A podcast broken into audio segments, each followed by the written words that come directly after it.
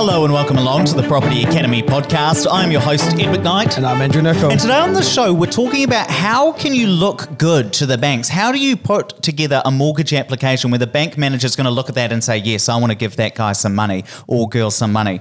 And this actually comes in from Roy, uh, listener of the show, has asked, how can I make my mortgage application look really good to the bank? So we're going to talk about the two main things that we, we would usually suggest because, of course, you need income, you need equity, but there's more than that. There's two other things which we're going to talk about on the show.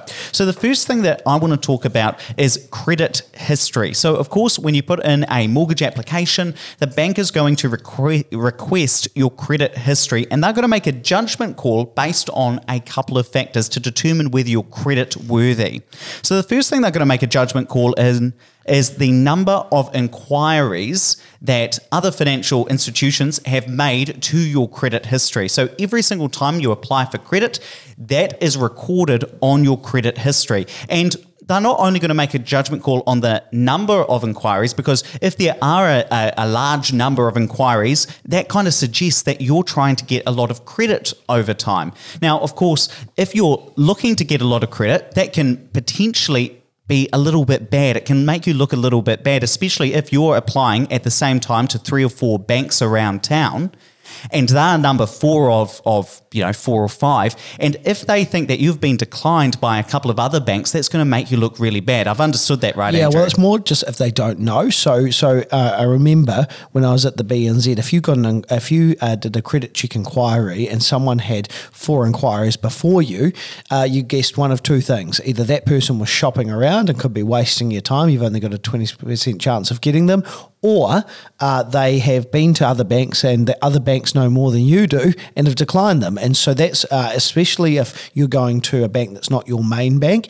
And also, there are sometimes people who have uh, jobs which are sensitive around credit checks as well. So uh, often, this is where you might be better to have a broker uh, do the credit check for you uh, and provide that to the bank. So I think they still do it that way. If a broker provides the credit check, they'll accept that and or get everything else done with the bank. Make sure you meet all of their criteria before the bank does that credit check because banks hate um, time wasters uh, or people that are shopping around. And and even more than that they hate uh, people that are getting declined elsewhere because they don't want to lend to someone that's high risk and the other thing that they'll look for is not just the number of inquiries, but the where the inquiry has come from. So, say three or four years ago, you went to a Save My Bacon or an Instant Finance, one of those kinds of short-term lending institutions. The bank's going to say, "Well, what's the only reason somebody would ever go to an institution like that for? It's it's because you were short on cash. So you so you've potentially not been very good with your money at a point in time a few years ago, perhaps, and they'll take that as a bit of a black mark. It's not necessarily a good sign to show creditworthiness. Of course, that's not going to be a no forever. It's not going to mean you're not going to get the get the lending that you require, but it starts to build a bigger picture that they'll make the judgment call on. And you may not have even got the money from a Save My Bacon or an Instant Finance because you went on their website, put your details in,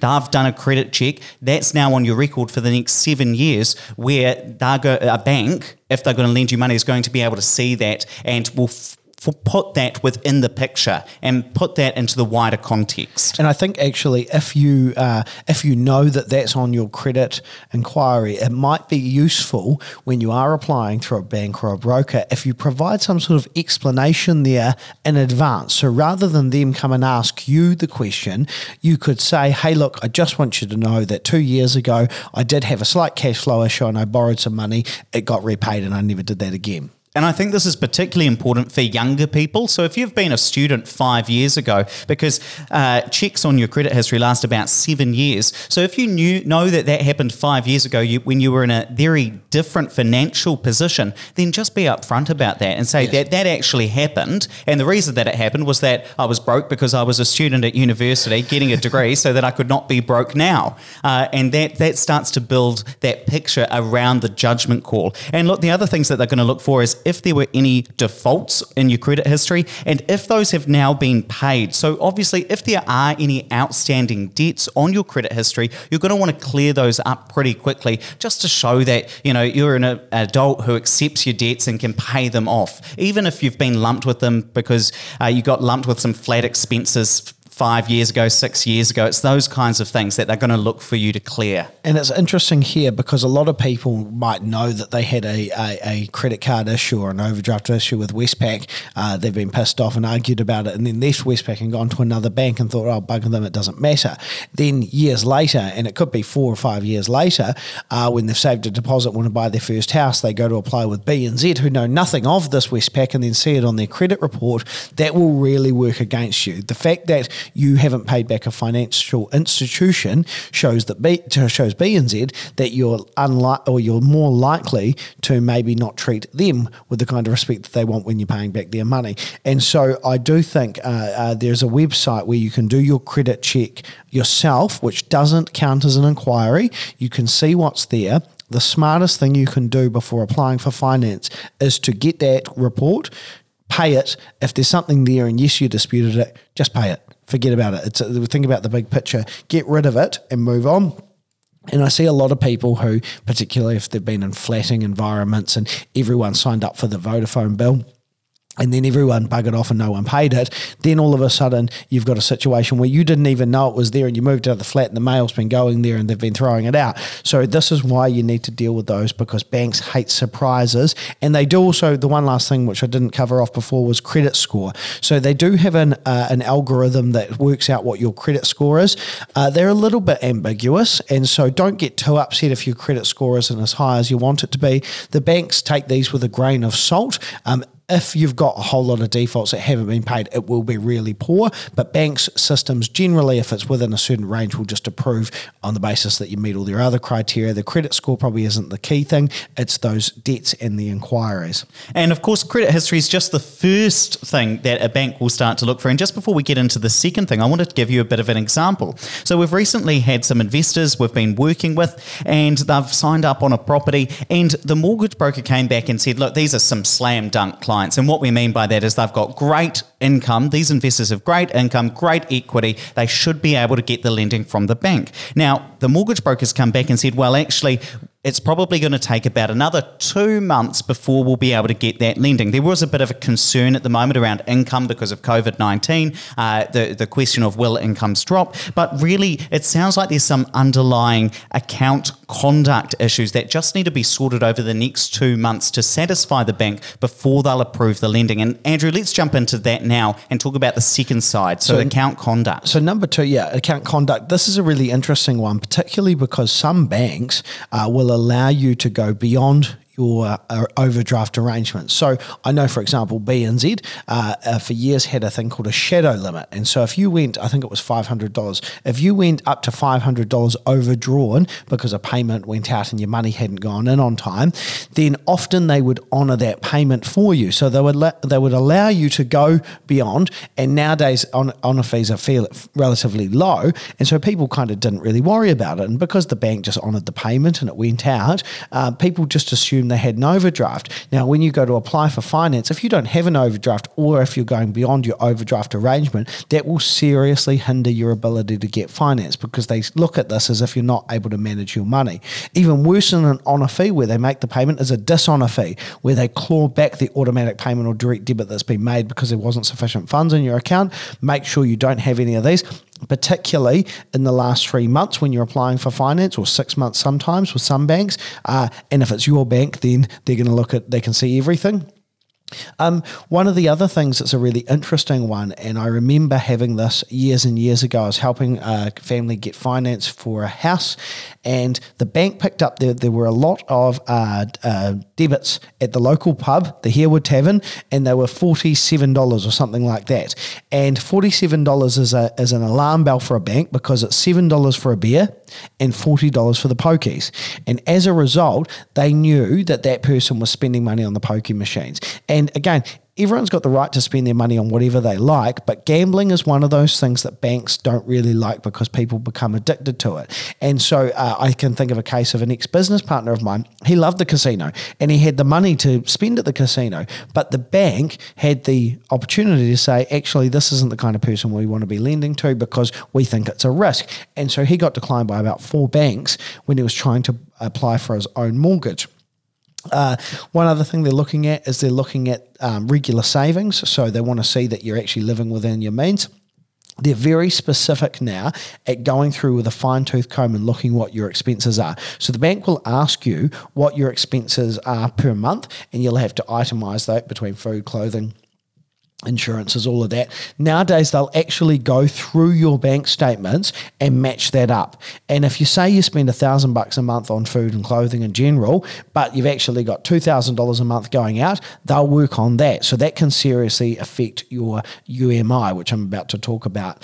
Uh, so the key, the key thing there is just sticking within your limits, making sure you're putting aside the money that you ought to be. Make sure your timing's good as well with payments. If if you you pay your rent manually and you do it on a Friday week and the a Friday one week and a Thursday the next week and a Wednesday the following week because you're kind of getting caught up, that will work to your um, disadvantage.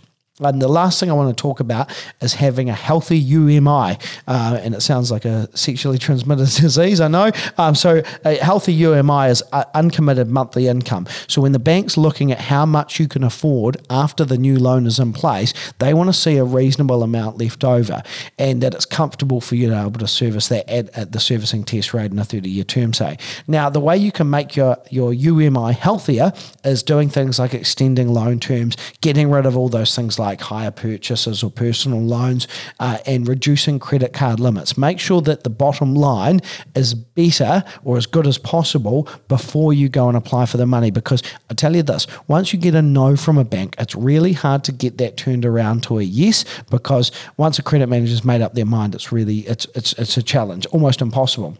One last final thing I want to talk about uh, is non disclosure. So, the worst thing that you can do is apply for finance and then leave out your hire purchases or leave out a credit card and then have the bank pick it up through your bank statements or your credit check. And they will, because they'll look at your, uh, your credit card statements and your EFTPOS statements. And if you've got a $50 AP going out for um, a GE credit line that you haven't disclosed, they really hate that. And they will likely uh, get second guess your application because you haven't told that. And if you say, I just forgot, then that's not really good enough either because I just forgot isn't good enough when you're talking about finance. So make sure you actually take the time to fill out those forms correctly. And again, use a broker. Use a broker that's going to check all this before sending it to the bank.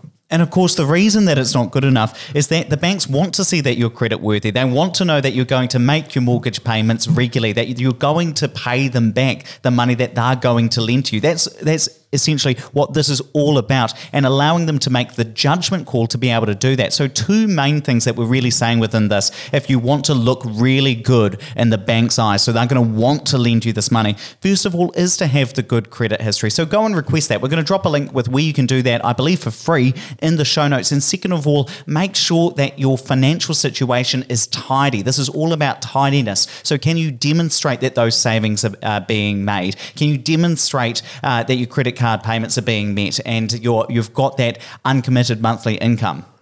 One last thing I just want to add is that in this environment, banks are being really, really cautious and they're saying no to very credit worthy people. So put your best foot forward the first time. Make sure you get this right the first time because even some of the best clients at the moment are getting a no or a not right now just because the banks are a little nervous. So do everything you can to show them that you're worth lending the money to. Fantastic. Well, let's wrap it up there. But of course, please don't forget to rate, review, and subscribe to the podcast. It really does help us get the message out to more people. And hey, we would really appreciate it if you would take our podcast survey. We want this to be the best podcast in the world about investing in New Zealand property. And a big way you can help us do that is by taking this podcast survey. I'm going to uh, drop a link to this in the show notes, but I just want to say that if you do fill this out, what we're going to do is we're going to send you your very own Property Academy podcast mug absolutely for free. So please do tap or swipe over that cover art. It'll take you right there and would really appreciate it if you could do that survey.